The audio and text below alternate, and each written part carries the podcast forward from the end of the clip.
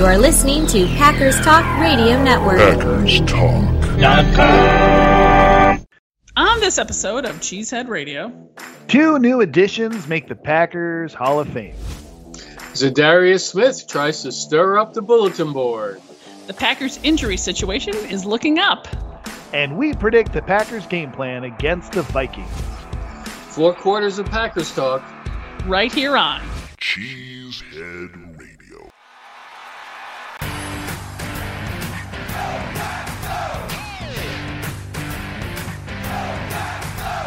Hello again, Cheesehead Nation. It's time for some Packers news, fun, frivolity here on Cheesehead Radio, now in our 13th season.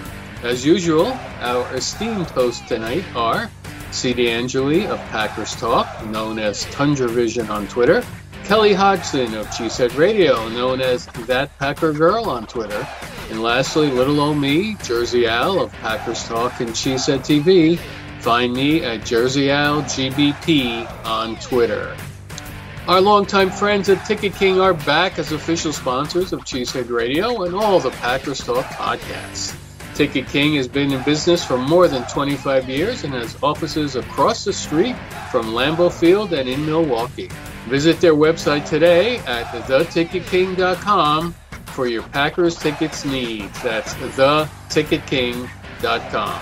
That's it for the preliminaries. Let's get this show on the road.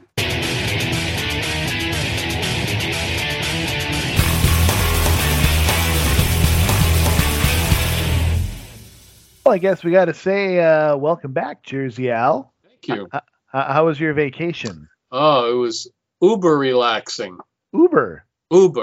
Nice. Lots Excellent. Of sitting on the beach, sitting at wineries, going out to dinner. Uber relaxing. Very nice. Good. Not Lyft relaxing, apparently. Well, we barely survived without you. Barely. So anyway, let's hop into our first quarter. Hey guys, we got a regular season finally starting next week. Very exciting time. Before we get to that, yeah, this week. Yes, in this like week.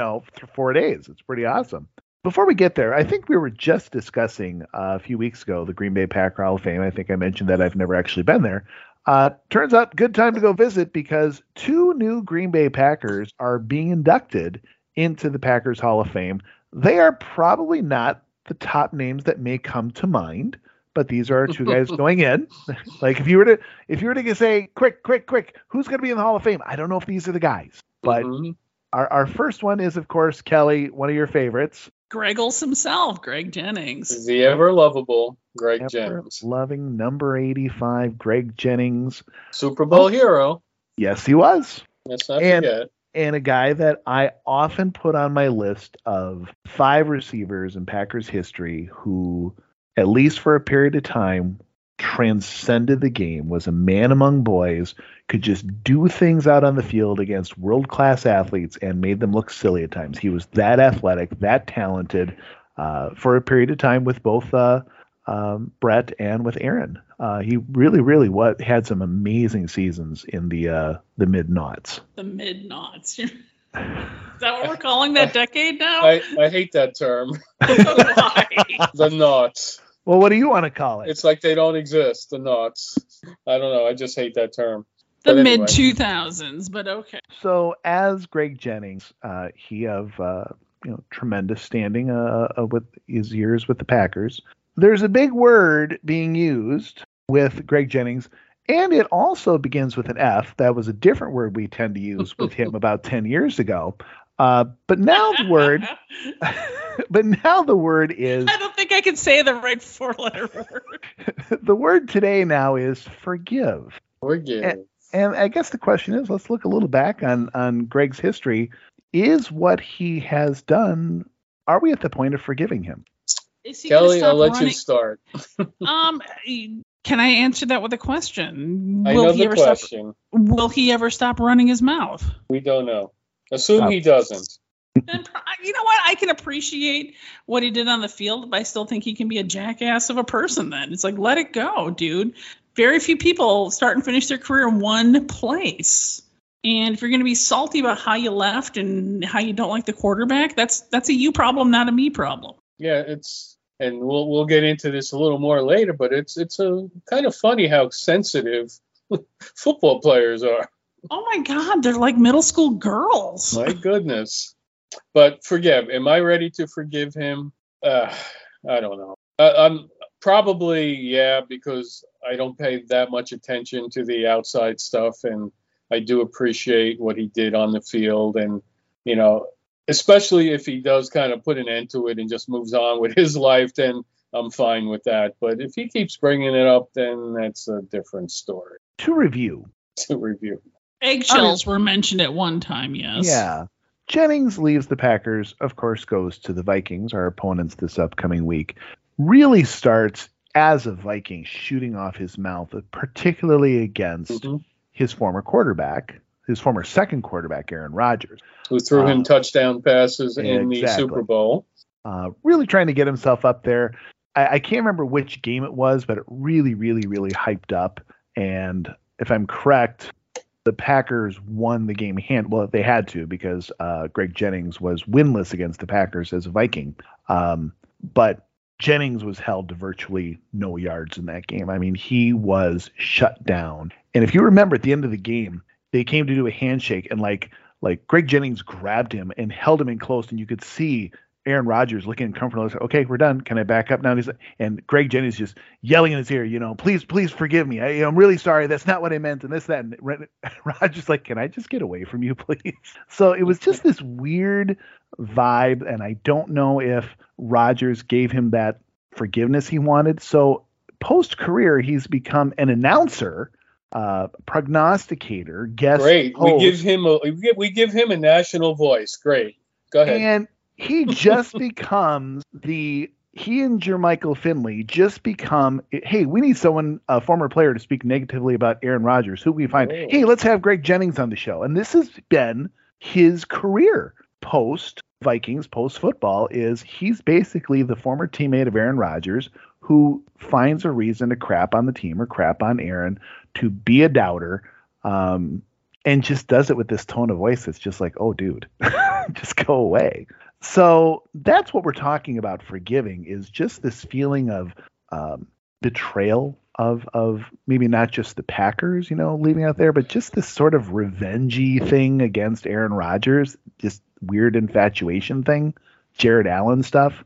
And let's not forget the whole Greg Jennings' sister episode. Oh, yes. I remember. Oh, my God. I forgot all about that. We can't not mention that. Well, mention it. Let's review for our younger listeners at home who were 5 years old at the time. Yeah. I mean, I don't remember what game it was, but just, you know, her basically indicating that Rodgers is purposely not throwing him the ball, her brother the ball, and all kinds of wacky stuff, and not knowing when to stop, much like Greg, so it must run in the family. But, yeah, that was a good one. So my feeling yesterday, we had a very similar situation, obviously, with Brett Favre. I mean, this is obviously much bigger. It was on a much bigger scale. Yep. But as it got time for him to be inducted, there were steps done by Aaron Rodgers and Brett Favre. They did the mock awkward ESPN award show. They had some good interviews together, pictures together. You can kind of see that Aaron Rodgers sort of gave us permission, if that makes sense, to say we're going to welcome Brett back into the fold. And we cheered him on. We've never had that from Aaron Rodgers and Greg Jennings. I didn't realize he was even eligible to join the Hall of Fame because no one's talked about it. So all of a sudden this snuck up on us, and Aaron Rodgers hasn't said crap about him. So I don't know. I think as a fan base, we don't necessarily have the permission to forgive him because the person that we were defending him against most has not given us any indication that we should. Okay. Valid point. Kelly? I'll give you that. But we also have the conflict of now – the person we were defending drives me bananas as well. So, again, I can appreciate Jennings' accomplishments. The thing is, I'm surprised. Well, I'm not surprised. He wants the attention. He wants the accolades. That he's willing to come back to Green Bay, since Green Bay was a place he had to walk on eggshells to work. And, you know, he had all these bad things to say about the team, the organization, and especially Aaron Rodgers. It's like, oh, not good enough to work for, but hey, you'll come back as a Hall of Fame guy? I've got mixed feelings. Yeah. But then somebody else got inducted, too, not just Greg Jennings. In other words, I think we've talked about him. Yes. Yeah, we did. Let's move on. Interestingly enough, this is another player who spent part of his career in Green Bay and then went on to, quote-unquote, greener pastures, or Greg Jennings' situation, purpler pastures. But Tim Harris, former linebacker. Yeah. For seventh number? I'm trying to remember. Sure. Anyway, Tim Harris was a great, great player for the Packers during – obviously, the lean years and the late 80s with Don Majkowski, Sterling Sharpe, that era, was a member of the Cardiac Pack in 1989 and now gets inducted into the Hall of Fame. Yep. Still the all-time Packers history record holder for most sacks in a season. And when you have a guy on the team named Reggie White at one point, that's a pretty big... Yeah. That's not too bad. That's not saying something. And, you know, Clay Matthews, too, in recent history, certainly distinguished himself as a pass rusher. But 19 and a half sacks in 1989, I believe. Yes. Yeah. And we're all old enough to remember the six shooters he would shoot off, you know, pretend to shoot off every time he got a sack. Like my brother had a T-shirt of him. It was like, you know, caricature of him with a little tiny cowboy hat and little six shooters. And I just remember his celebration when he would sack. And he was, I think, one of the first that stuck in my head that did something after a sack to celebrate. And I'm sure there were other players, but he's the first one in my memory to do that. Interestingly enough, he was a player that only spent 5 seasons here. Right. He actually moved on and spent most of his career elsewhere. And I kind of made that point sometimes with Reggie White. Now, obviously, Reggie White did it quite a bit for us, but the majority of his career was not even spent in Green Bay. But the impact seasons were in Green Bay, though. True.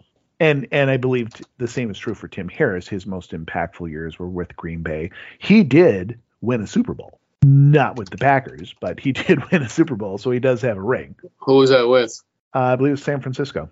Okay. Yeah, he did go to San Francisco. Yeah, and he played for a couple other teams, too. And Harris was, I think he was like a 4th-round draft pick of the Packers, something like that, if I remember correctly. Could be. Yeah. So here's two guys, like I said, if you were to have to name two guys right off the top of your head and say, hey, these guys are going to the Packers Hall of Fame, it's like, you probably would say someone like Clay Matthews before Tim Harris, wouldn't you? Yeah. Although, one more little stat here. Despite only playing 5 years, he is 4th in all-time sacks for the Packers. Yeah. I'm actually surprised that he wasn't inducted sooner, to be quite honest, because it's been 30-some years, and yeah, because of his record. Well, and I think there's some interesting, you know, that year, that Cardiac Pack year is interesting because, okay, you got Sterling Sharpe in there, but Sterling Sharpe had a pretty extensive career that spanned into, obviously, the Brett Favre era. But, you know, Don Majkowski makes the Hall of Fame. The Packers. Okay. I have nothing against Don. Nothing whatsoever. I love the guy. I had posters of him up in my workplace, in my room, and everything. He had one good season, like, in his career. You know what I mean? It was 1989. And then he trashed his shoulder. Yeah. So, but he makes the Packer Hall of Fame. So, you know, I've always been kind of surprised that if we're going to have that as the bar to make the Packer Hall of Fame, just being a popular player that was inspirational and et cetera, et cetera. Yeah, I think there's Tim Harris and probably a lot of other guys off that 1989 crew that really should be making it as well. Hmm. All right. And with that silence, I'm going to say that's the end of the first quarter. We'll call that a win, I guess. Didn't know what else to say, so I guess. I was like, yes, agree, yes. Yes. Yes. So we'll move on to the second quarter, and mysteriously, I think you're both going to have a lot more to say about this. So I'm going to sit back and I'm going to listen to you guys talk. But apparently, Greg Jennings and Brett Favre are not the only players in Packers history now who are going to throw a temper tantrum, leave Green Bay, go to Minnesota, and declare war against their former team, because now coming up this Sunday, Mr. Za'Darius Smith has not only gone to become a Viking this year after spending the last, 3 seasons as a Packer, part of the heralded Smith brothers, he's not all that happy with the Packers, is he? Well, did it come down to money, or is he just salty for other reasons? No, it always comes down to, right? He wanted an extension badly. He didn't get an extension. He had a dead back. I wouldn't give him an extension. Well, no, not when Not when he was looking for the extension, in fairness, that came later. But he wanted an extension. Instead, they weren't able to do that, and the Packers did a restructure. He kind of found out after the fact that he didn't like what that really meant. You know, he didn't quite understand, I think, what he was getting into. So he wasn't happy. He signed the contract. Right. Fired his old agent for that reason, got new representation, who obviously pushed him towards, yeah, you got screwed, buddy. The Packers screwed you. And I think that's where it all started. And then he hurt his back. And then he kind of disappeared for a little bit. Like, where's Za'Darius? You know, we're not sure where he is. Then when he did come back, there were questions about how hard he was really rehabbing. Was he really rehabbing? Some people were saying, was he faking it? I don't think he was faking it, but he was still irritated, and I don't think he was putting everything into it. And it just all spiraled from there. And then naturally, the Packers did what everybody knew they were going to do, is cut him, you know, because we're talking about $15 million in cap they were saved. It was the worst kept secret in Green Bay. And then Za'Darius decides that he's going to go sign with his old team, the Ravens, until the Vikings call and he says, hey, wait a minute, I can go play the Packers twice every year and give it to them, get even. Just like so, twice a year is just assuming he won't make the playoffs. So that's a nice concession. You know, I guess that's what's important to him. So that's where he is. Playoffs, apparently. Well, that's kind of what Brett Favre did too, right? He wanted to stick it to Ted Thompson. And now here we have Za'Darius Smith, wanting to do the same. Of course, the Packers, you know, from their standpoint, LaFleur asked about it, says, you know, well, we have a little different perspective of how things transpired, so I'll just leave it at that. So, you know, for my feeling, I think he became just a negative impact on the team. And they couldn't wait for him to basically for the season to end and them to cut him. So I've got a question. Was he a captain last year, even though he was hurt? Oh, no. This was another bone of contention. Exactly. He was thanks for reminding me. He was not voted a team captain, so which really bugged him. And bugged him to the point where now that he signed with Minnesota, made himself a diamond-encrusted captain's patch he wears as a necklace. I don't even know if he's a captain in Minnesota. Think so. I don't think he's apparently he is captain in his own mind right now. He's Captain Za'Darius. But now, did the captains? Is that a team vote or is that a coach vote? Team players. So he, there was something brewing. To the players. Yeah, absolutely. There was something brewing before he decided to say it's all about money. I think it's quite telling. You know, a seasoned veteran doesn't get named a captain. Yeah, because you didn't get your money, and you come into camp pissed off, and your locker room. This is conjecture on my part, and your locker room negative impact. And do the players decide to vote you captain because of that? Of course not. So you reap what you sow. But let's also be honest here. Why? The Vikings have some fairly established defensive players. I mean, Daniel Hunter is on this team. But he wasn't voted captain either. Well, true. So, I mean, that's what I'm saying. So there goes that argument. Well, no, I'm just saying you're bringing in the new guy and saying, oh, should he be captain? Who wasn't captain the year before? And look at the guys that they are voting. I mean, they're going to be guys who've been on the team. This is a fairly established veteran team. So, they're not going to just come into the new guy and say you're captain when you've got a guy like Patrick Peterson or Eric Kendricks or Daniel Hunter already on the defensive side of the ball. And, of course, you got Kirk Cousins and Dalvin Cook and Justin Jefferson and Adam Thielen and all these familiar names on the offensive side. Let's see who they voted as captain. Okay? So I'm going to wonder how he's going to be received if he walks in with his big captain necklace and he's not captain. I don't know. I'm so glad not my circus, not my monkeys is what I always say when it comes to other people's drama. I'm glad he's not our problem anymore because he sounds like he's hip deep in drama at the moment. Yeah. So let's see who the Vikings captains are. Dalvin Cook, mm-hmm. Kirk Cousins, C.J. Ham, who for special teams, Eric Kendricks, that's your first defensive captain. This is the first time captain for him. He hasn't been captain before. Brian O'Neill, their offensive tackle, probably their best offensive lineman. Patrick Peterson. Now, here, Patrick Peterson was the guy who came in last year, right, as a free agent and was named captain. This is his second year in a row that he's been named captain. So you can't use the argument that, well, you can't be named captain if you're the first time with the first year with the team, because Patrick Peterson was. Harrison Smith, obviously, that's an obvious choice. Adam Thielen, and those are your captains. So anyway, all of them were captains last year, with the exception of Kendricks, because they lost Anthony Barr, who was the other captain. Okay. So yeah, I mean, you're would it have made sense for a linebacker named Za'Darius Smith to replace Anthony Barr? Sure. But Eric Kendricks that's a name that I know, that I'm familiar with. Sure.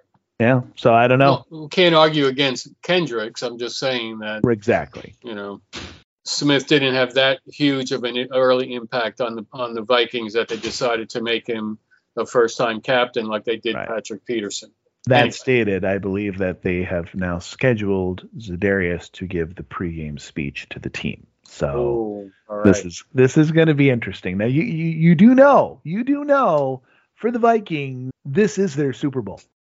Well, it always is. It always is. With their but stupid this time horn even more so. Yeah, this time even more. I mean, I did read that Za'Darius said he's been practicing his speech for months or something like that, which I find hilarious. His speech for months to play the Packers. Yes. One game out of 17. Mm-hmm. So where would you rank his revenge tour on a scale of Greg Jennings to Brett Favre? Ranking the revenge tour. Well, it's hot right now, right?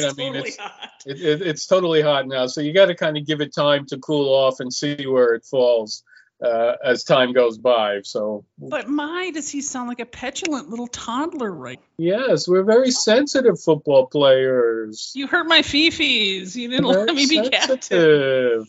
Okay. I put it at Ryan Longwell levels. So Ryan Longwell. Mockety McMock. All right. That'll take us to the end of the second quarter. Thankfully. Yes. And that'll take us to halftime. We're going to go to the locker room. So you enjoy this message from our sponsor. 5, 4, 3, 2, 1. Do you want to experience the thrill of a Packers game at Lambeau Field? Yeah. If so, be sure to get your game tickets from the longtime trusted source in Wisconsin, Ticket King. Oh, yeah. Visit their locations in Milwaukee and Green Bay. Oh, yeah. Just go to their website. Do it. Theticketking.com. Again, that's theticketking.com. All right, welcome back to radio. My name is C.D. Angeli. I'm joined, flanked, split end over on the side, Jersey Al Bracco.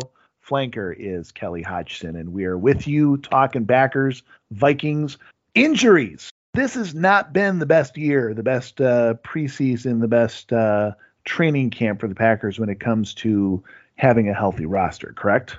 Yeah, it's been fairly typical. Yeah, I mean, this is like par for the course for the Packers, it seems like. And you look at the names that everyone's worried about, and it's people that came into the season already injured. So let's run through. We've had a couple players on Wednesday who were limited in practice. And, of course, these are four pretty darn big names that we're all very, very worried about.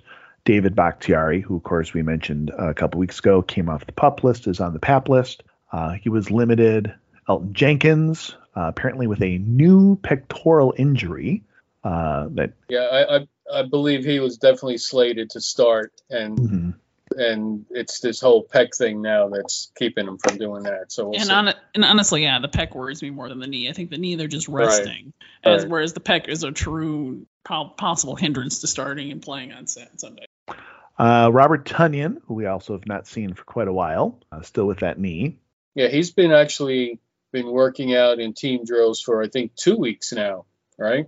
I think he was the first of the ACL group to actually get away from individual drills and join the team drills. And, of course, Darnell Savage, he who injured his hamstring all the way back in family night. We've not seen much from him. He also limited in practice. So those four players would probably be questionable for playing. at different levels. What do you guys think? Are you expecting them to play or no? I would probably rank, just because of the questionable for all of them, maybe questionable, doubtful with Jenkins, because he can't play offensive line with an injured Peck. Yeah, in my mind, I don't think we're going to have either Bakhtiari or Jenkins, unfortunately. Yash Nyman it is. Yeah, and who's at the right tackle? Unfortunately, not who we want to hear, but not who I want to hear, Royce Newman. But so that's going to be fun if we have Yash and Royce Newman going up against Hunter and Za'Darius. That's going to be fun. And unfortunately, just in my mind, I think that's what it's going to be. Tonyan, I think we'll see play. You know, he's probably going to be on a snap count, you know. But I think he's probably the most ready to play of the ACL group. Savage, who the heck knows? We really have heard nothing since he got hurt, right? We don't know the status and have no idea how bad he's really hurt, and don't know what to make of him. So those were the limited ones. Those are questionables. Suddenly coming out as possibly leaning towards doubtful is wide receiver one, which not quite as exciting as when it was Devontae Adams. Allen Lazard. Hey, don't disparage poor Allen Lazard. Was the only player today on Wednesday not practicing at all. Really puts, when you're not practicing on Wednesday, it usually puts your Sunday into doubt. Yeah. The injury that I keep hearing is that he was stepped on in practice, and that is what is limiting him. Yeah, it's listed as an ankle injury on the injury report. Okay, that makes sense then. So obviously now without Lazard, that gives us a little cause for concern because Sammy Watkins sounds like he is now promoted to wide receiver one. You've got Randall Cobb in there. And then you got the kids, You got the rookies. you got the rookies coming next. In there. So the baby receivers. Yeah. So it's gonna is gonna make things interesting for the Packers. Yeah. On a positive note, Mason Crosby, Tipa Galeai. Galeai with an N. Galeai. Galeai. You don't pronounce the G. Okay. Galeai. It's actually an N. Sure. Pronunciation. Yes. Oh. Thank you.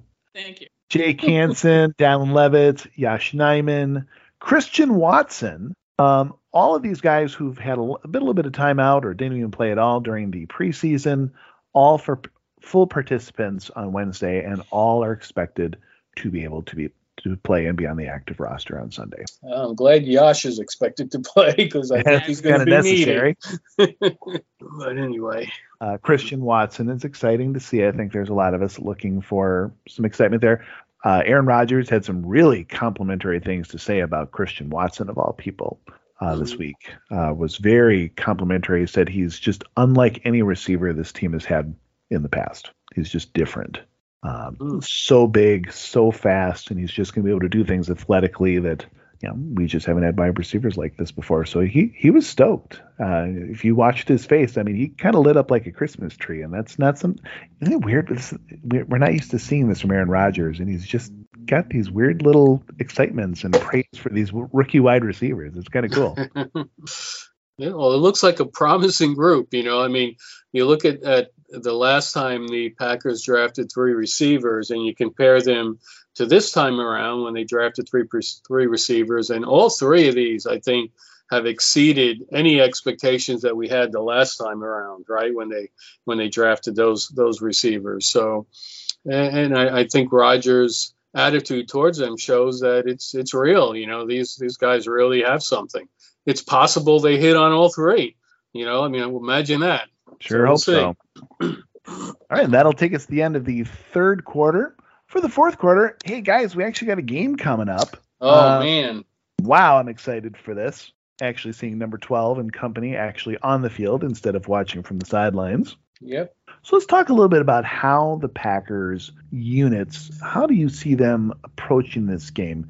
Al, let's start with you on offense. Aaron Rodgers back in the game. You've got running back 1A and running back 1A, and that's it for a final roster. As you talked about, we have those injuries possibly on the offensive line, possibly Tonyan on a snap count, possibly missing wide receiver one. What do you see the Packers doing against this fairly decent Vikings defense? Well, there's really like three big questions here for the Packers offense, right? First one probably is, do we trust the offensive line?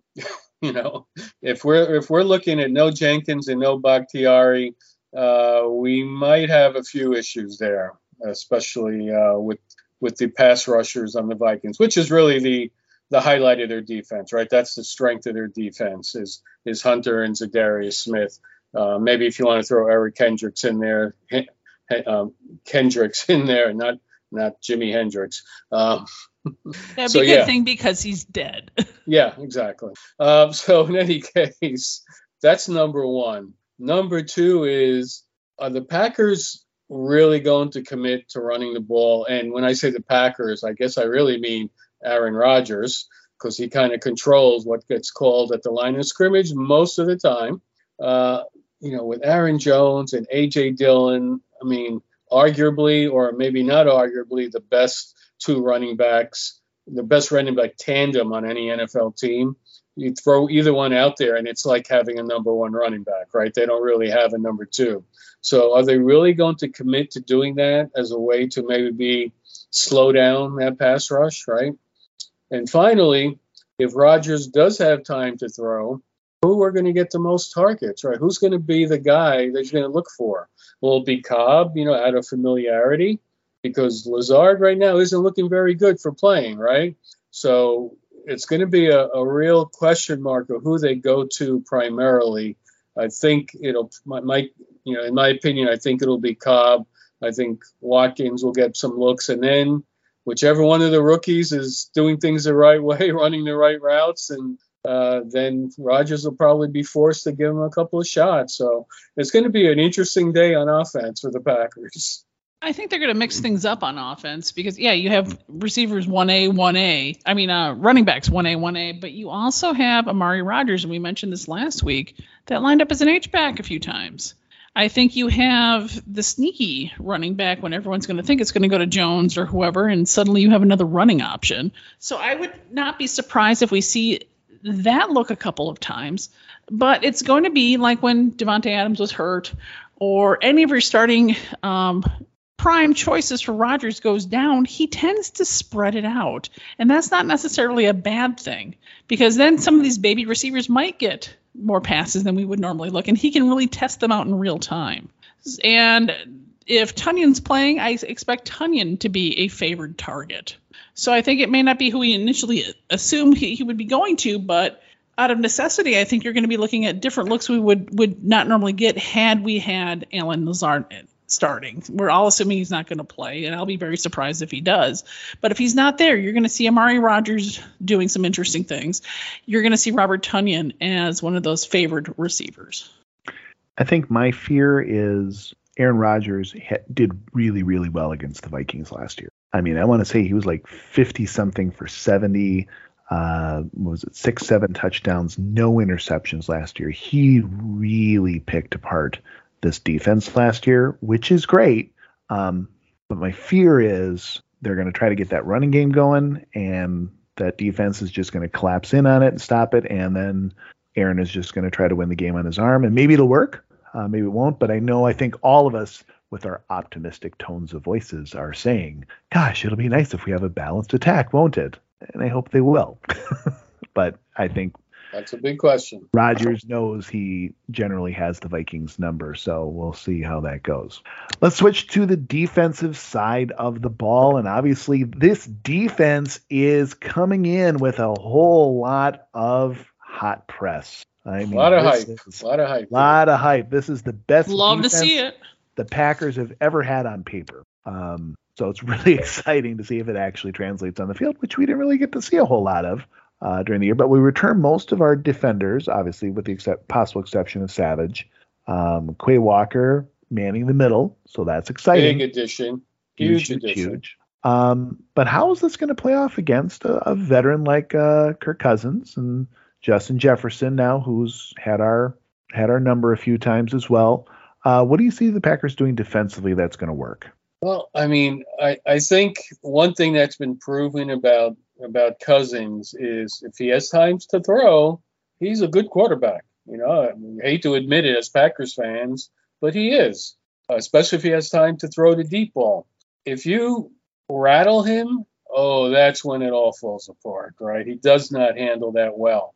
Now you have this Packers pass rush, which supposedly has been wrecking things in practice all year, all camp rather.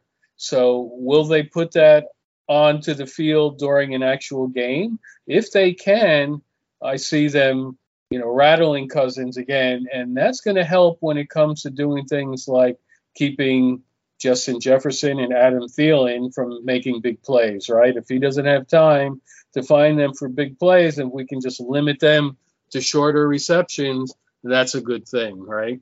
The other thing, of course, is Dalvin Cook, always a thorn in the Packers' side, but always a thorn because he's able to break off big ones.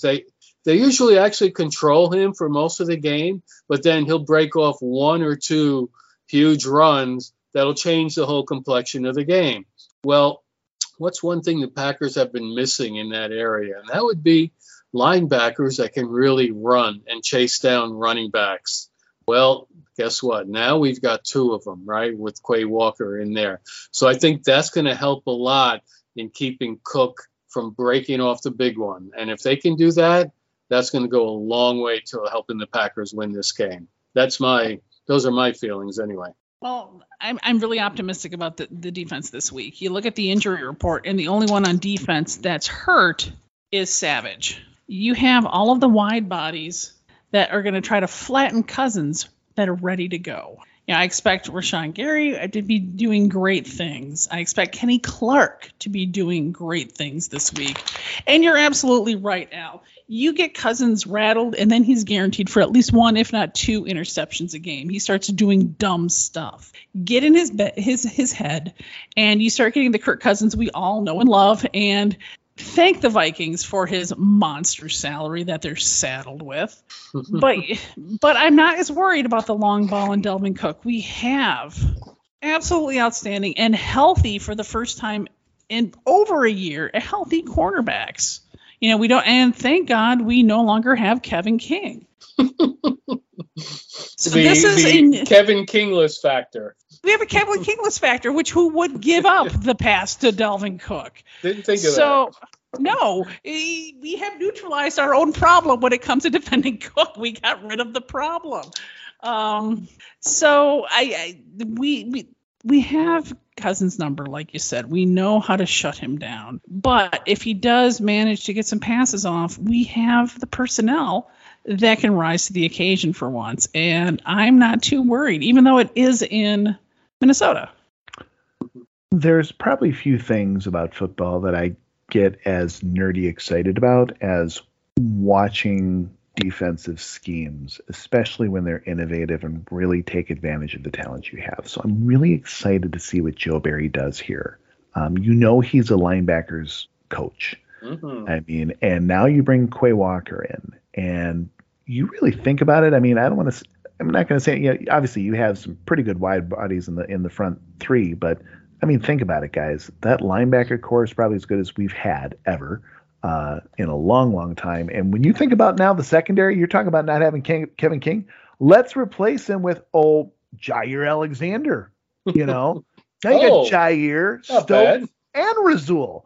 You know, so I mean, what they can do defensively, it's not just the who, it's the how, and that's what I'm excited to see. I mean, what are they going to pull out of the box here to just mess with Kirk Cousins, to collapse on Dalvin Cook, to take Justin Jefferson out of the game? Like I said, it's not the who, it's the how. It's putting guys in the right places. That's what I'm going to be watching in this game. And, you know, remember what Rodgers had to say about the defense. He said, to paraphrase, that usually with every defense, there's one weakness or there's one guy you can pick on. And in his opinion, he said there is no such weakness on the Packers defense. Yes. Of course, it's all talk. It's all paper. It's all conjecture. They have to do it. But, yeah, how can you not be optimistic? Yeah, you look at, you know, the weakest link that's been detrimental in playoff games. You know, last year I think it was Kevin King. That playoff game where we lost to the Seahawks, everyone wants to give the tight end, run him out of town on a rail. But actually, it was Brad Jones at that time. I think that was the biggest liability and why we lost. I can't name a weak link on this defense this year. No, it's hard to do. And this is like the first time.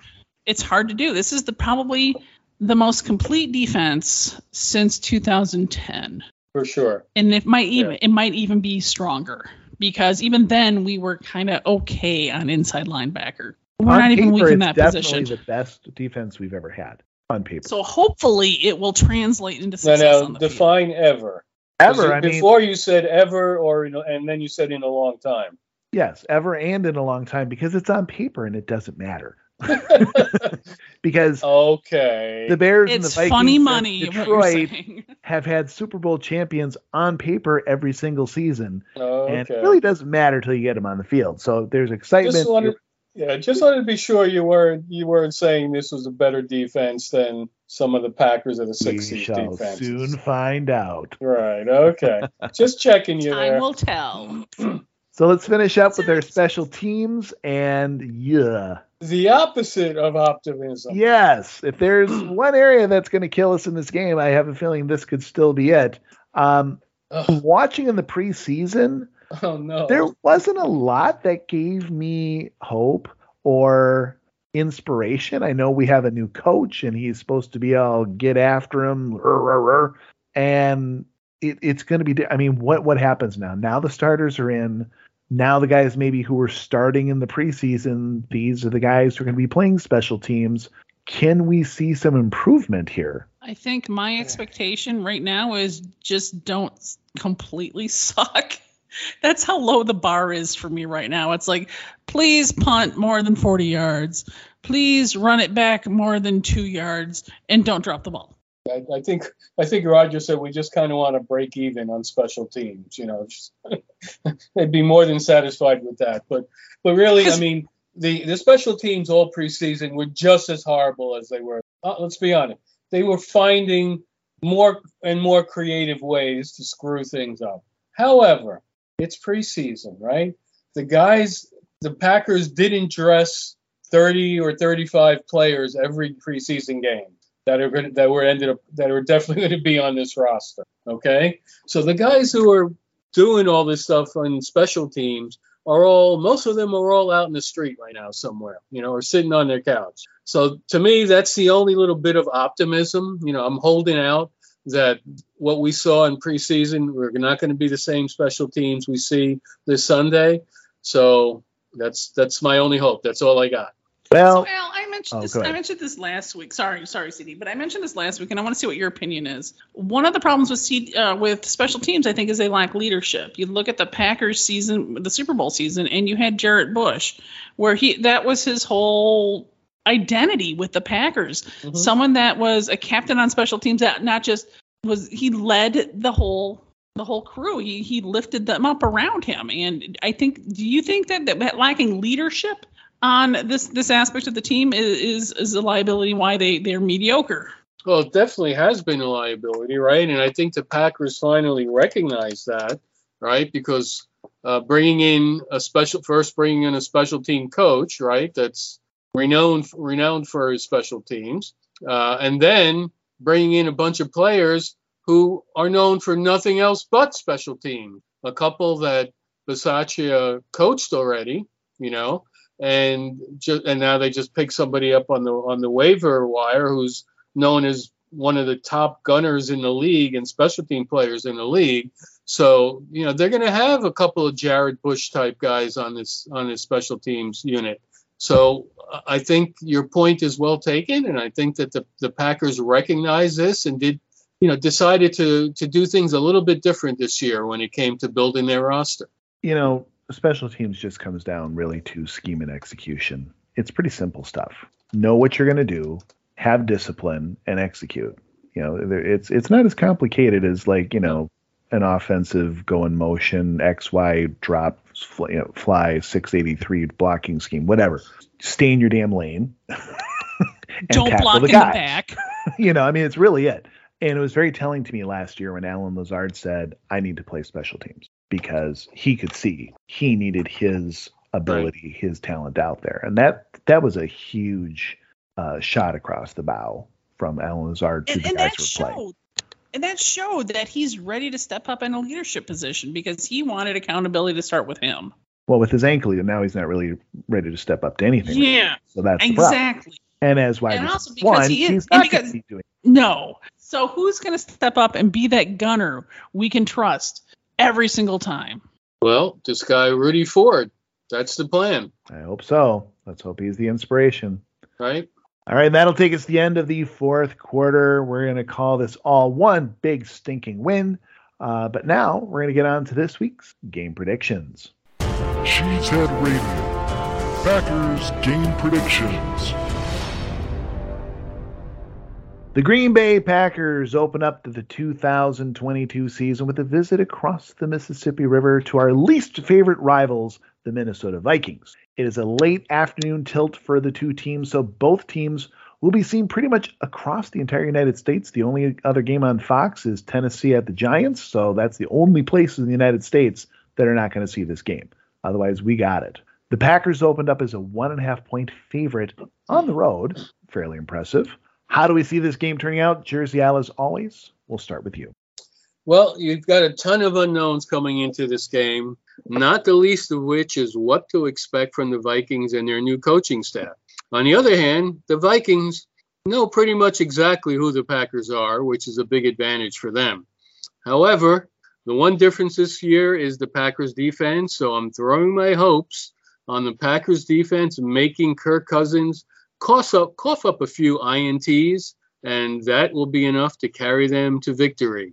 Packers 24, Vikings 16. Did you guys know that there's some pundits that are picking Kirk Cousins to be the MVP of the entire league? Oh, no, not a pundit. Michael Irvin. Okay, Michael Irvin. Okay, yeah, a pundit. Okay, yes. So that's laughable in itself. Yes, really, exactly. It's hilarious.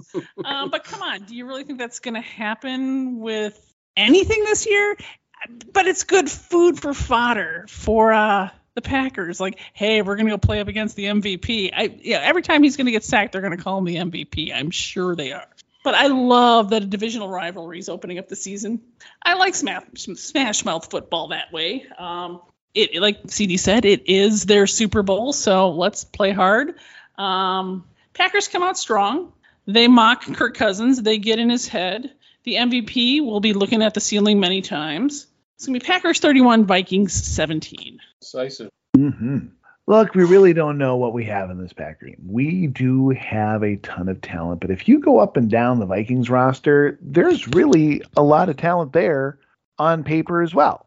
We didn't see any playing time from our starters in the preseason, and we didn't really see a whole lot from the Vikings either. So we're assuming they're game ready against the Vikings. I hate to say it, but the Vikes play well at home. And Za'Darius Smith is going to have this team and the fans primed for their big Super Bowl in Week 1. I hate to say it, but I'm going to have to go with the Minnesota Vikings 21, Green Bay 20. Starting off the season on your usual wrong foot. Okay. You're killing me, CD. There's got to be a loss in there somewhere. Let's get it out of the way and then go on a, 19-game run. A historic run. Yeah, let's run the table. What do you think? Run the table after game one. Now that meme's already been played out, so we got to come up with a different slogan this year. I'll let you come up with that for now. All right. Thank you so much for joining us tonight on Cheesehead Radio, now in our lucky 13th season. Make sure to head over to PackersTalk.com where you can listen to several unique Packers podcasts. Please follow @PackersTalkNet on Twitter and like us on Facebook. Cheesehead Radio and all Packers podcasts can be found on Apple Podcasts, Spotify, iHeartRadio, or wherever you get your podcasts. If you like the pod, show us some love and leave us a review. You can also find us on Siri, Alexa, or Google just by saying, "Play Packers Talk Podcast." Finally, please be sure to head over to our sponsor, Ticket King. You can find them across the street from Lambeau Field or on the web at theticketking.com. That's theticketking.com. Football is back, gentlemen. Go Pack Go. Go Pack Go. Go Pack Go. See y'all next week.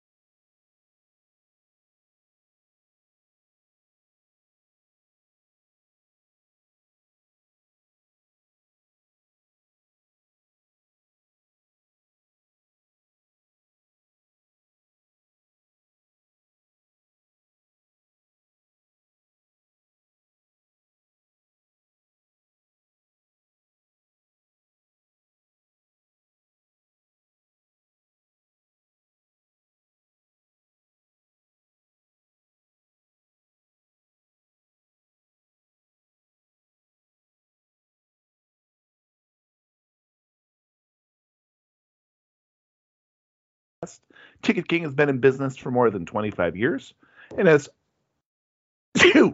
my goodness, right in the middle of that. There's one to edit. And please leave that sneeze in there. I will. Yes. Okay. Hey, everybody. I was trying so hard to hold it back, too. It was amazing. It just means it's going to be like 50 times worse. Oh, my goodness.